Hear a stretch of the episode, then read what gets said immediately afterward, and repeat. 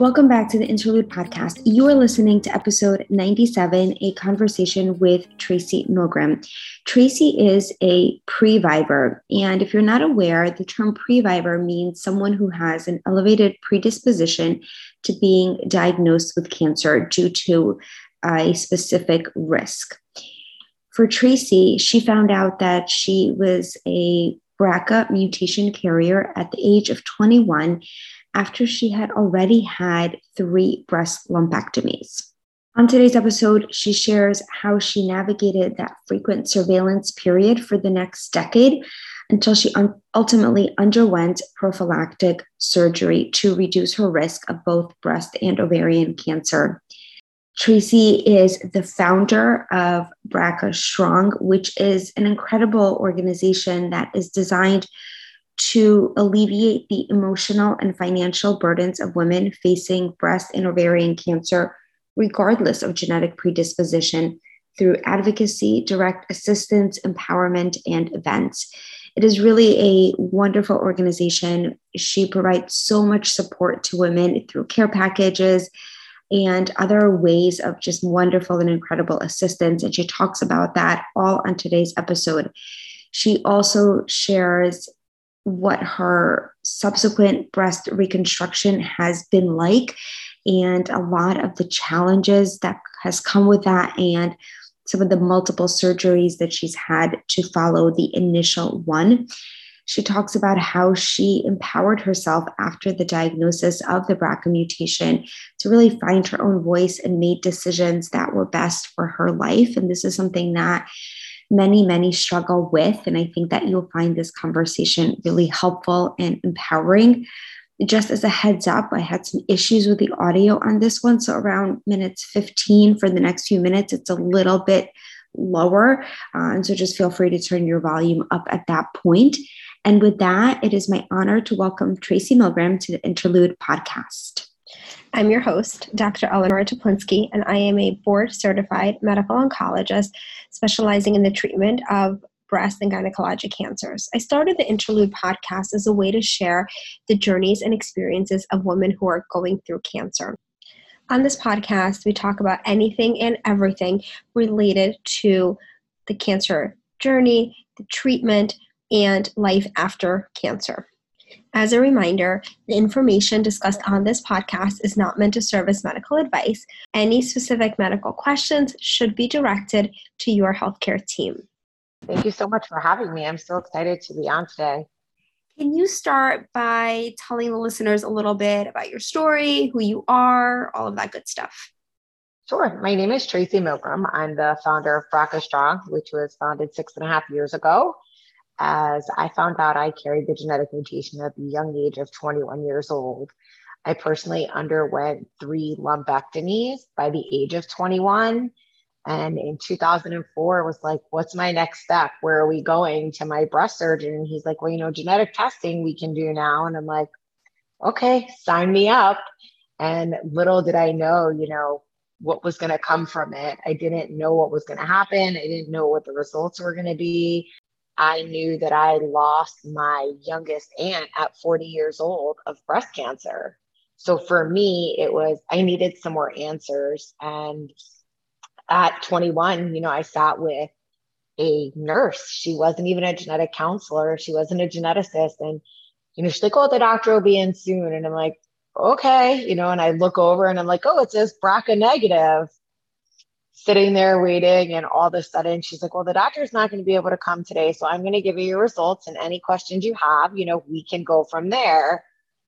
So i remember looking at this nurse who was probably 15 years older than me and saying you know well you don't carry the brca1 mutation but you carry the brca2 mutation. And i'm like what does that mean? You know like what do i put into perspective? You know when i had my testing I sat in a room by myself in a four by four room, watched a VHS video of genetic testing. You know, it wasn't like it is today. So for me, you know, I didn't know where to go. And all I remember when I left there was she's like, you have an 87% chance for breast cancer and a 68% for ovarian cancer. And I'm like, okay, I have a lot to think about. Now, eh. the lumpectomies that you had at age 21, those were not for cancer.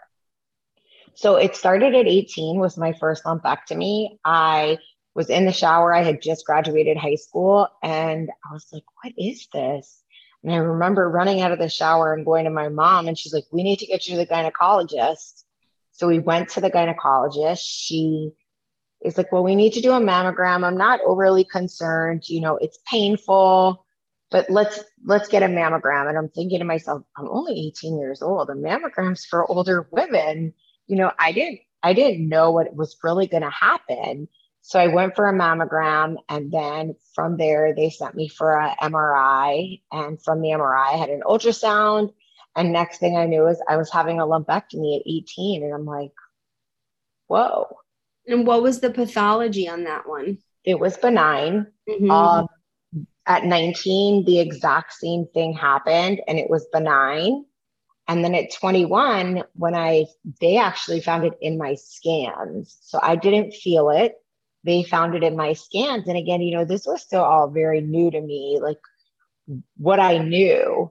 So I was like, okay, now what? You know, I don't feel it. You guys see it. They're like, well, we need to do another lumpectomy. So already by the age of 21, I had three scars around, you know, my nipples, is that's how they were done.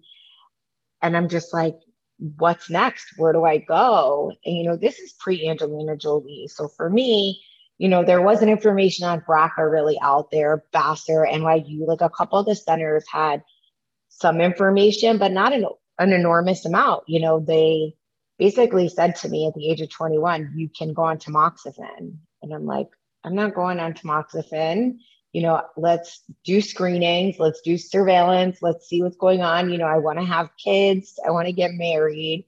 So, you know, pushing fast forward a little bit from the age of 21 to 32, I had scans either every three months or every six months, varying on the results of each scan.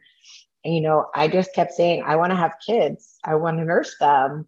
So I rushed through, got married, had two healthy children. And then when my daughter was turning seven and my son was turning three, I decided it was time to have a full hysterectomy and a prophylactic bilateral mastectomy.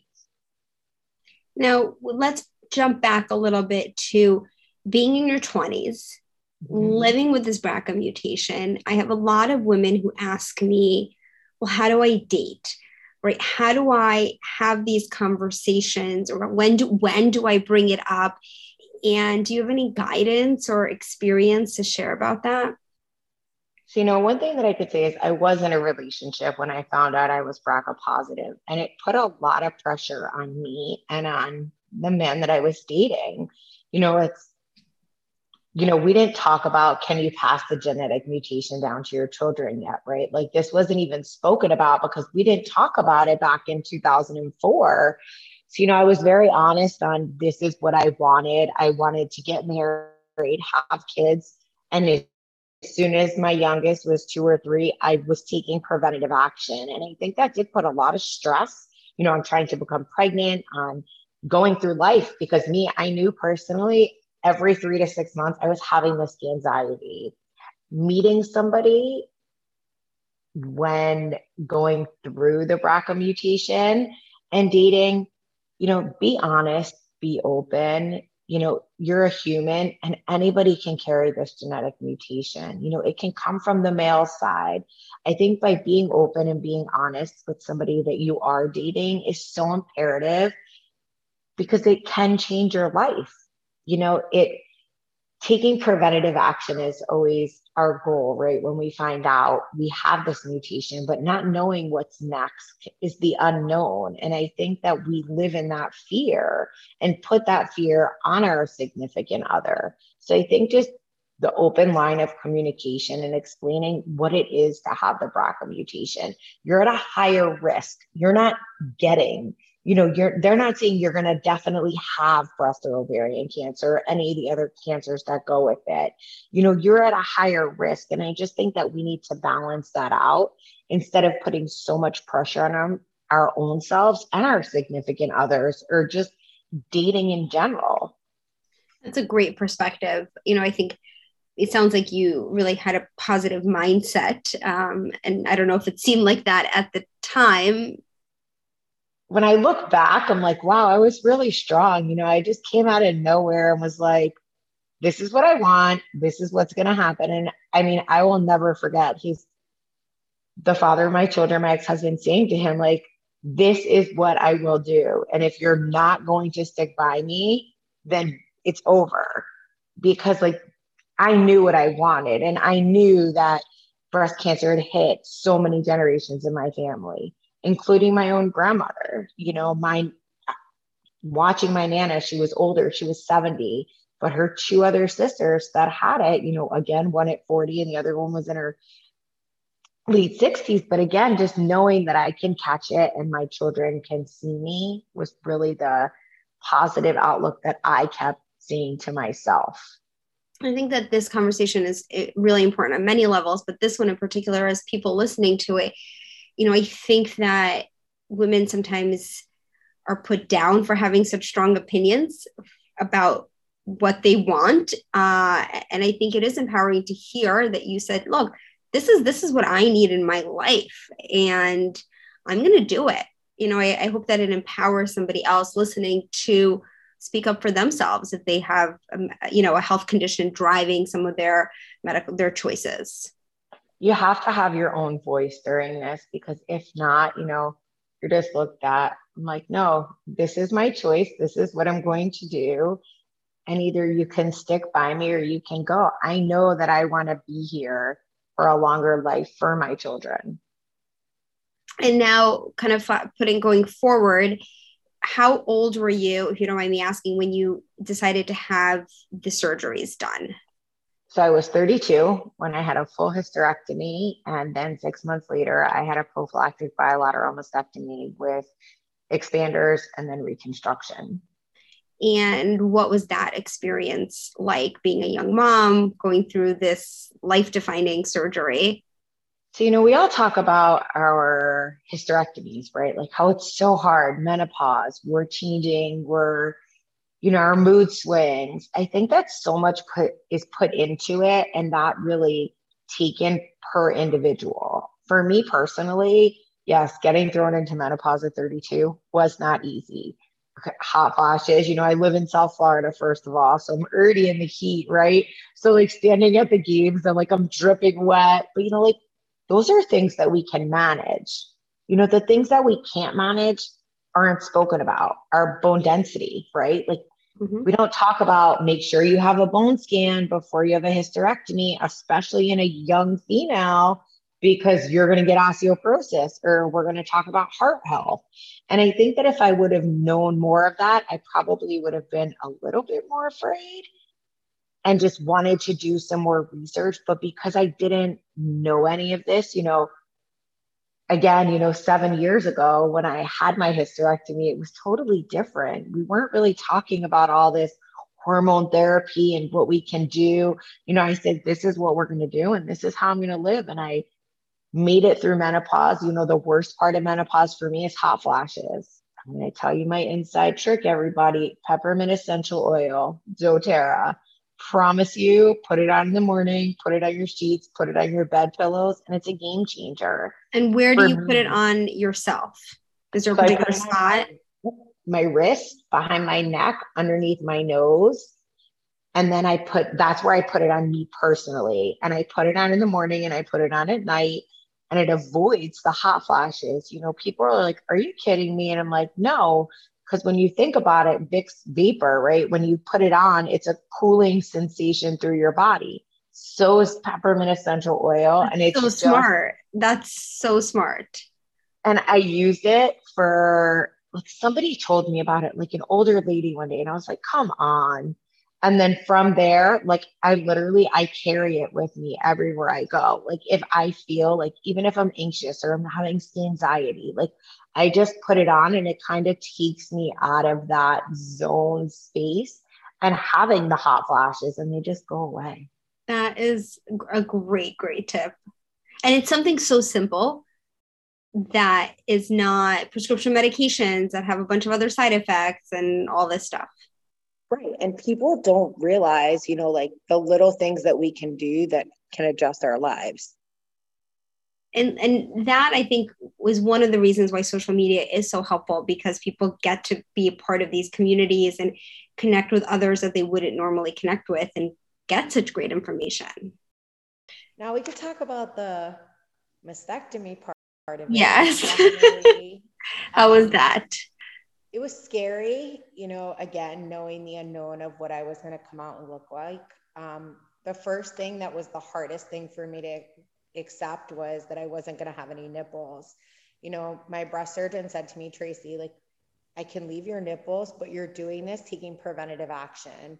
There's no data. Again, remember, everybody, this was seven years ago that keeping your nipples was safe. So for me, I was like, take them I'm like, what am I going to do? And I thought that I would feel less of a woman, couldn't like bring myself to terms with it, and was scared. Like when I saw myself, that I would obviously go crazy. So, what I did was I casted my nipples before I had a mastectomy. So, I have imprints of my own nipples.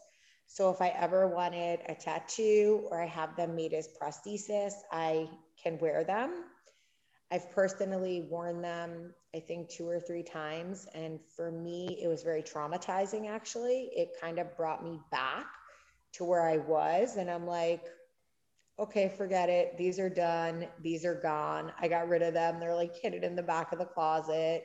And just realizing, you know, what I did was for my health. And I look at my kids who are so supportive, which gave me a different perspective like when I was home from my mastectomy, I would say like four weeks post surgery, you know, I still had my drains. When my little girl looked at me and said, you know, you're like a butterfly, you'll be back to beautiful again. I I just kind of said, you know what, this is all worth it and I can do it. And that's where we started BRCA Strong from was my daughter telling me, you know, I was like a butterfly. I'm like, you're seven years old.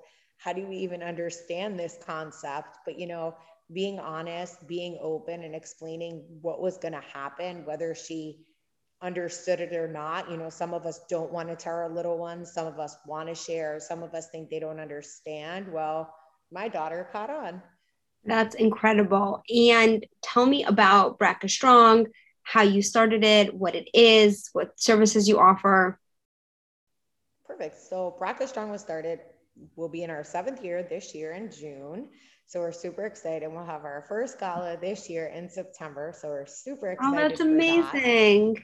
And it started based on my daughter, you know, telling me I was like a butterfly and thinking of like what logo we can make and how we can impact the community. And like two months or three months before I had my hysterectomy, I was like, there's no groups. Like, what am I doing? I need support. I need other women that look like me, you know? So I started BRCA Strong on Facebook just as a small group. It's over 3,500 women national now. Um, a safe place for women to go to talk, right? I'm nervous. I'm going in for a mastectomy. You know, what do I need? How can I prepare? You know, I live in Chicago. What is there a plastic surgeon here, you know, just a safe place where we can go and vent. If you're having difficulties at home or you don't have enough support, like I wanted a place where women can just go. If you're having a bad day, if you feel like crap, go in there and share that. It's okay to not be okay. You know, and giving yourself that space, I thought was really imperative during this journey. So we created that and realizing, you know, the impact that I had made and the connections with physicians. Um, my whole time was knowledge is power, know your options. And I felt like I was never really truly given all my breast reconstruction options and created an educational space for women, gynecological questions, you know, healthy heart, um, PTSD, and survivorship. I felt like this was the place for it to be. So we created a nonprofit and have grown. And now we offer four different packages to fund women as they're going through either treatment or a mastectomy. We launched with a program called Bras for Brave Beauties, which is for prosthetics, bras, and lymphedema sleeves. And, you know, COVID hit and we're like, what are we going to do? No events, no fundraising. I said, we're not giving up. These women are going in alone to surgery, they're going into treatment. What else can we do?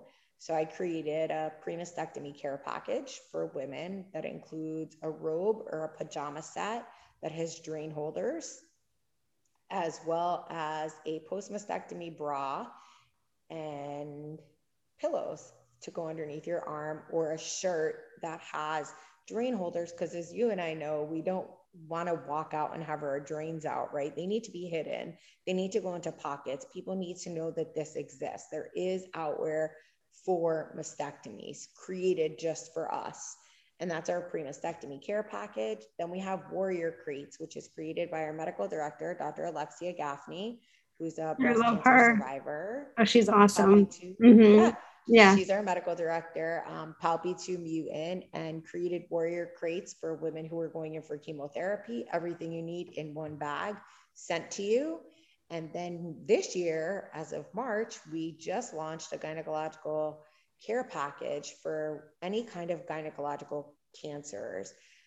As you, I'm sure, know, gynecological cancers are the most underfunded in research That's and terrible. attention. Mm-hmm. It's terrible. And we want to give women that safe place to go for gynecological cancers as well. And I've brought on Dr. John Diaz to continue to educate in gynecological cancers. And that package includes two wellness items of an eye mask and a heart pillow that you can put in the microwave or you can put in the freezer with the lavender scent, which is safe. It is not into your body. You're not digesting it. Love so that you're saying that with pillows with bravery, recovery words, um, love and support. And then also, as we all know, we forget that we are sexy women and badass for everything that we have gone through. So, in the gynecological cancer care packages, we also have included a sexy pair of underwear for ladies and doTERRA essential oils. Um, peppermint and wild orange, as wild orange is a healing for scars. So you can put orange on your scars and then the peppermint, swear by it, best thing ever. And that's what's included in our packages, as well as we have Thrive Cosmetics, which is really important because if you look good, you feel good. If you wake up and you're looking at yourself, you know, making those eyebrows that you need or putting on those eyelash extensions. You know, we're grateful for Thrive Cosmetics to make sure that every package goes out has that in it as well. That is incredible. So, two questions for you. Number one, do you have to have a BRCA mutation to take advantage of these? You do not. We are. So, it's BRCA Strong supports women, survivors, survivors, or thrivers, regardless of predisposition. And that's some confusion that we have seen in the community. So thank you for asking that. You do not have to carry any genetic mutation to be part of BRCA Strong. It's called BRCA Strong just because it's based on my own personal journey. And if someone's listening to this, and I mean, I want all my patients to have these, how can they get them? So they can go on our website at www.brcastrong.org. And under our programs, there's an application that must be filled out and it's shipping anywhere in the United States. That is wonderful. I imagine that, you know, there's a lot of fundraising that you guys do, right, to get all this and to support it. What's that like? Did you have a business degree? I mean, you know, starting this incredible company, you make it sound really easy, but I'm sure it was not that easy.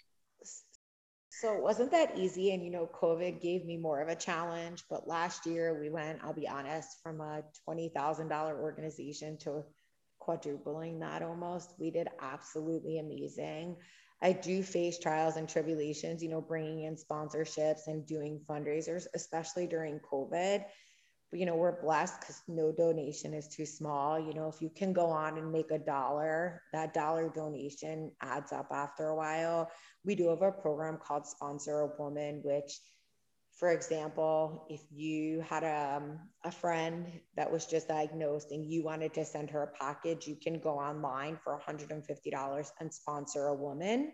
Um, all of our packages retail at a $250 value or more. And really just starting to come back together and do fundraisers now is what we're doing. We just set up our first fundraiser for May in person and we'll be doing some back online and you know supporting our shop and purchasing t-shirts and items that we have are all ways to support and help us fundraise. That's amazing. Congratulations to you for doing this work and it's so needed in the community. Thank you. And you asked me how did it like where did it come from? I from? worked in pharma for a couple years and then partnered with a business partner which didn't work out and decided you know while I can right now my kids are so young let's go full throttle BRCA Strong and that's what I've done for the last 3 years and I've donated like 24 hours a day and 7 days a week to the organization. And do your kids know about your mutation? Um, my daughter is very aware of what is the BRCA mutation and the 50% that she can carry it and says, you know, mommy, I'm going to do what you did. And I'm going to get this and it's not going to get me. And, you know, if that's her mindset and that's her goal, you know, she wants one child, she's 12. We talk about it all the time, you know, screenings, going for, you know, ovarian scans and just knowing your body and know know your breasts know as you get older they're going to change you know? Do we mm-hmm. start self breast exams? No but we do talk about them because they're really important especially knowing that i found my first lump at 18 so for my daughter it's easier. My son is you know he's nine. He's a little unsure of it and questions a lot of it. He just right now with what i've gone through since december he just wants to see me get up and get better and get stronger and be back to the mom and coaching his sports and mm-hmm. having fun like we do. It's hard. It's hard for kids at that age, but I think what you say really touches on a point that I talk to patients about a lot is that your kids will be okay. They just they want you to be mom. You know, I think a lot of people are understandably nervous about hair falling out and what their kids are going to react and you know but the kids just they need to know mommy's going to be okay if you know, if that's the scenario and that they're loved and that there's someone caring for them. I think that that's a really good point. And you know, this this time around showed me different. You know, I underwent a DIEP flap in January and had several complications. And from the DIEP flap, I became septic and underwent a latissimus flap and you know, my kids were with my ex-husband during the time and I brought them home. I was like, yeah, I'm ready to be mom. And I wasn't ready to be mom. Like I wasn't strong enough. I was super weak. And, you know, my kids got to see a very vulnerable part of me that they've never seen. They've always seen me as a fighter, get back up. So this time was different. So, like, now my son calls me when he's not with me and he's like, Are you okay? Are you feeling okay? Can I do anything for you? So just knowing and reassuring them that we will be okay you know sometimes we get knocked down in life and we can get back up. But the same thing like i tell him when he gets off his bike you know you fall you get cut you stand up and you shake it off. And can you talk a little bit about what led to the DIEP flap? Sure. So in 2019 my body pushed out the implant on my right side and I walked around for 16 months flat. Um, just in- say, sorry to interrupt. When you say pushed out the implant, did it did it rupture? What happened? So basically, I woke up and my breast turned blue. Straight across my scar was blue. And I was like, this is a problem. And you know, the whole flashlight, let's go underneath and see. And I went in and I was like, whoa, this is a little scary. And I had torn my pec muscle three years ago. So I didn't know if it was just like signs of that. And I called my physician and I was like, I think I need to be seen. I was like, my breast is blue. And she's like, Yeah, come now. And I was like, Okay. And I went in and she's like, You need to go for an ultrasound. And I found out that my implant was two millimeters from my skin. So rushed in on Friday the 13th and took that implant out. And my option was to get another implant put in. But after having four sets of implants, I was like, something's not right. Let's figure it out. You know, seven years ago, DIEP flap really was not being done as much. And let me see what my options are. And, you know, obviously being an advocate for the community and educating all over the world, you know, I knew DIEP flap was an option and I just couldn't find somebody locally in Florida. I had a really hard time and was fighting to go out of state for a really long time. And just after 16 months, decided like, I need my life back. I wasn't a woman anymore. My you know, gynecological parts were gone. I had no nipples. I had one breast. I'm like, what is going on and mentally caused a lot of PTSD and depression. You know, and that's another thing we don't talk about is like being honest with ourselves and fighting those inner battles. You know, it's okay. It's okay to not be okay, but we have to realize what's going on. So I was scheduled November 1st to go in for a DIEP flap with a physician, and something just wasn't sitting right with me. And I'm like, all right, let me just go for another opinion. Like, I know I'm, I like, I think I'm crazy because I've seen so many doctors, but like, just my gut wasn't telling me it was okay. And I walked into an office and I met with a physician. And like, even before she heard my story, she looked at me and she goes, I see the hurt in your eyes. And I just started like hysterical crying to know that somebody else can feel my pain. Cause, like, you know, when you go through this, especially I think as a provider, you know, it's harder, right? It's not, I made the choice to cut off healthy body parts and now I'm dealing with all these complications. Like I never thought that I'd have 13 breast surgeries and just continue to face complication and after complication. And she's like, all right, I think this is what we need to do. We need to go in and put an expander in on one side, and then we'll do the DIEP flap a couple weeks later. So December 15th, I went in for the DIEP flap, which I, well, December 15th, I went in for an expander, which I thought was only going to be on one side, but my left side started doing what my right side did and was turning blue. So she's like, it's a good thing we bring two expanders and we hope we don't drop one. And I'm like, great, you know, but I couldn't even think about it. To, I didn't have a chance to think about it before I was rolled into the OR. Like it needed to be done. I didn't need any more complications. She's like, I want to save your skin for the DIEP. So I'm like, perfect. So about a week later, of course, I had an infection um, that didn't want to go away. So my DIEP was originally scheduled for the end of February, which now got moved to January 24th. So, you know, I had to move everything with BRCA Strong because here we are, you know, scheduled out months. So I move everything. I go in for the DIEP flap. Um, I'm doing okay. At least I think I'm doing okay. And all of a sudden, like I just start leaking and oozing and I smell. And I'm like, it's not my body, not like a body odor. It's the infection smell. And like I've heard so many people talk about like how there's an infection smell, but you don't know it unless you live it. So we tried to treat it with antibiotics for several weeks, didn't work. Um, I ended up going septic. I became severely anemic and had to get two pints of blood and some iron and had to go in and get my left breast DIEP flap removed because it died. Um, from there, you know, super traumatizing, didn't didn't know like what was next. I'm like, when I found this out, I'm like, I'm just to go flat. She's like, You've come so far. Let's do a latissimus flap so you can heal at the same time, recovery wise. I said, Okay.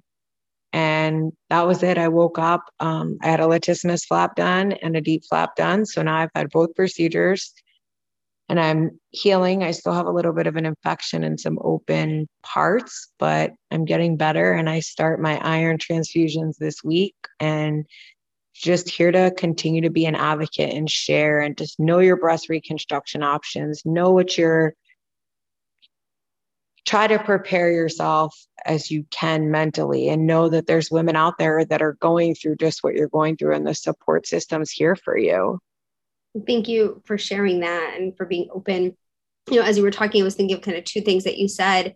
One about, you know, you didn't trust your gut. Something was telling you that it was wrong. And I think it is really, really important to listen to your brain, to your gut, to whatever part of your body that's trying to communicate with you to tell you that something doesn't seem wrong. I think so often people push those feelings away.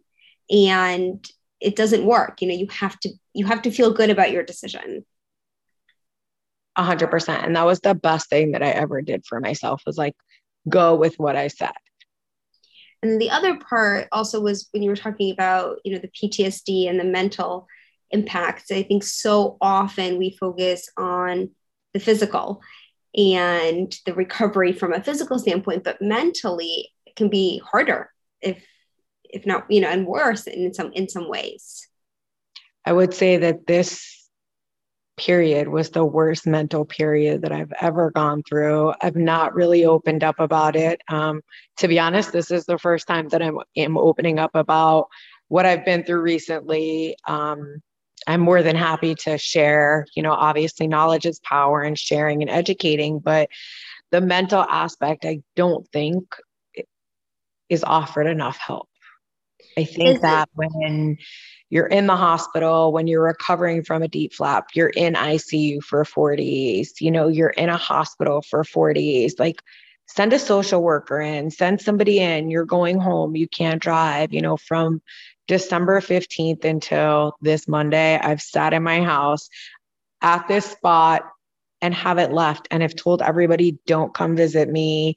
Like, these are all signs, right? Like, that yeah, I might be, I'm in denial because we're all in denial. Nobody ever wants to say, like, we want help. We want to talk about what's going on. And I think that sometimes we get to a point in our journey that we do need mental help, not saying, like, oh, you have to see a psychologist, you know, but find somebody that can help you and guide you through because it's not just, again, physically healing, it's the mental component.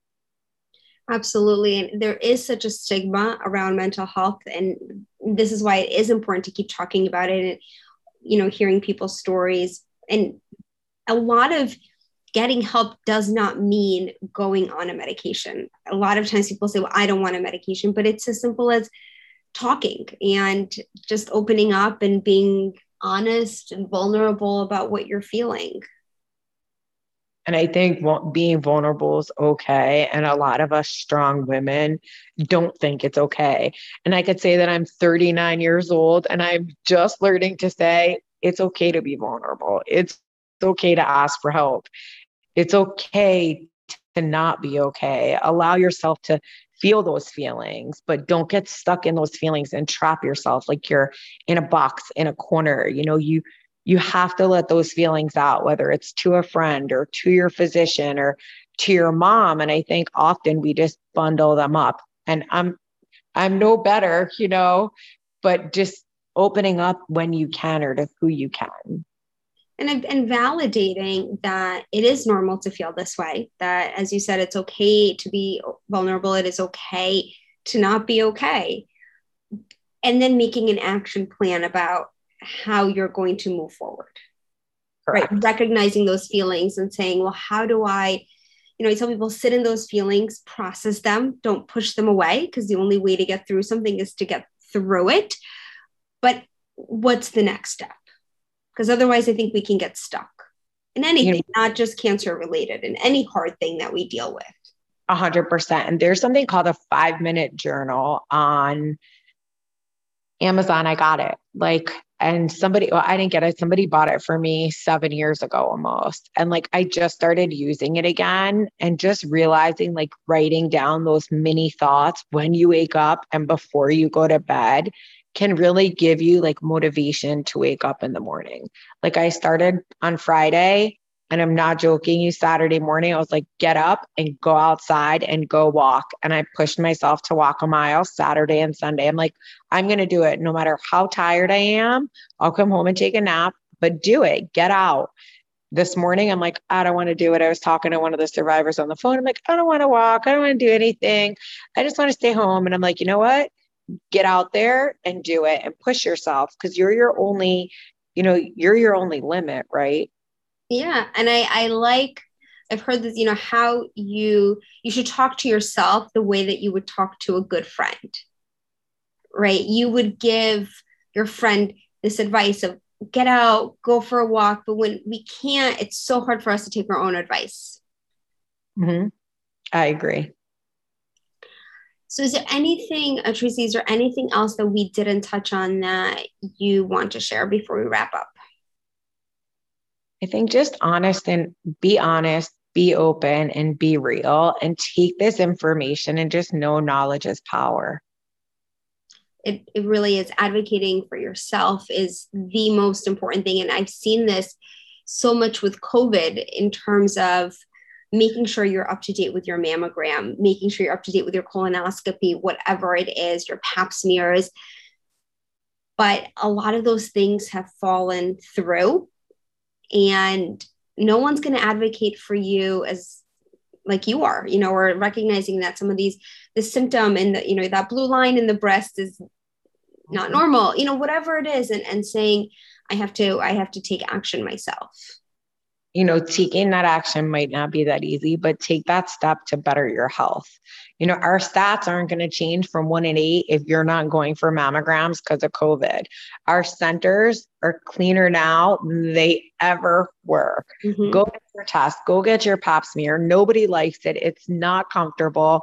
Get your colonoscopies. Nobody likes to drink the barium before, but these are things that we need to do to prolong our life and make changes no one likes to go get pap smears, right? Like women today think, oh, well, pap smear detects ovarian cancer. It doesn't. Know what tests detect what so you can avoid getting it. As we all know, ovarian cancer is a silent killer. Let's make sure that we're avoiding this stuff. Yeah, I think that one of the reasons that education online is so important is that it helps spread these messages. You know even if one person sees something and says oh you know i i didn't get my colonoscopy. You know i didn't go for my pap smear. I mean that can that can save someone's life. Seeing those blues and those pinks and those teal colors. Yeah. Go by them. Stick by them. You know as as like stereotypical as it is i think the colors you know people do have recognition for those colors. They know what they mean right. in certain cases Tracy, where can people find you, connect with you? On Instagram, you can find us at BRCA Strong. On Facebook as well, BRCA Strong. We have YouTube and we have Twitter, all at BRCA Strong, as well as you can go on our website and go to contact us, and we'll be more than happy to speak with you and help you in any way that we can. Perfect. Thank you so much for doing this chat with me. Thank you. Thank you so much for listening to my conversation with Tracy. I think it is really important that we talk about previvors and what that means and how that comes to impact and shape one's life.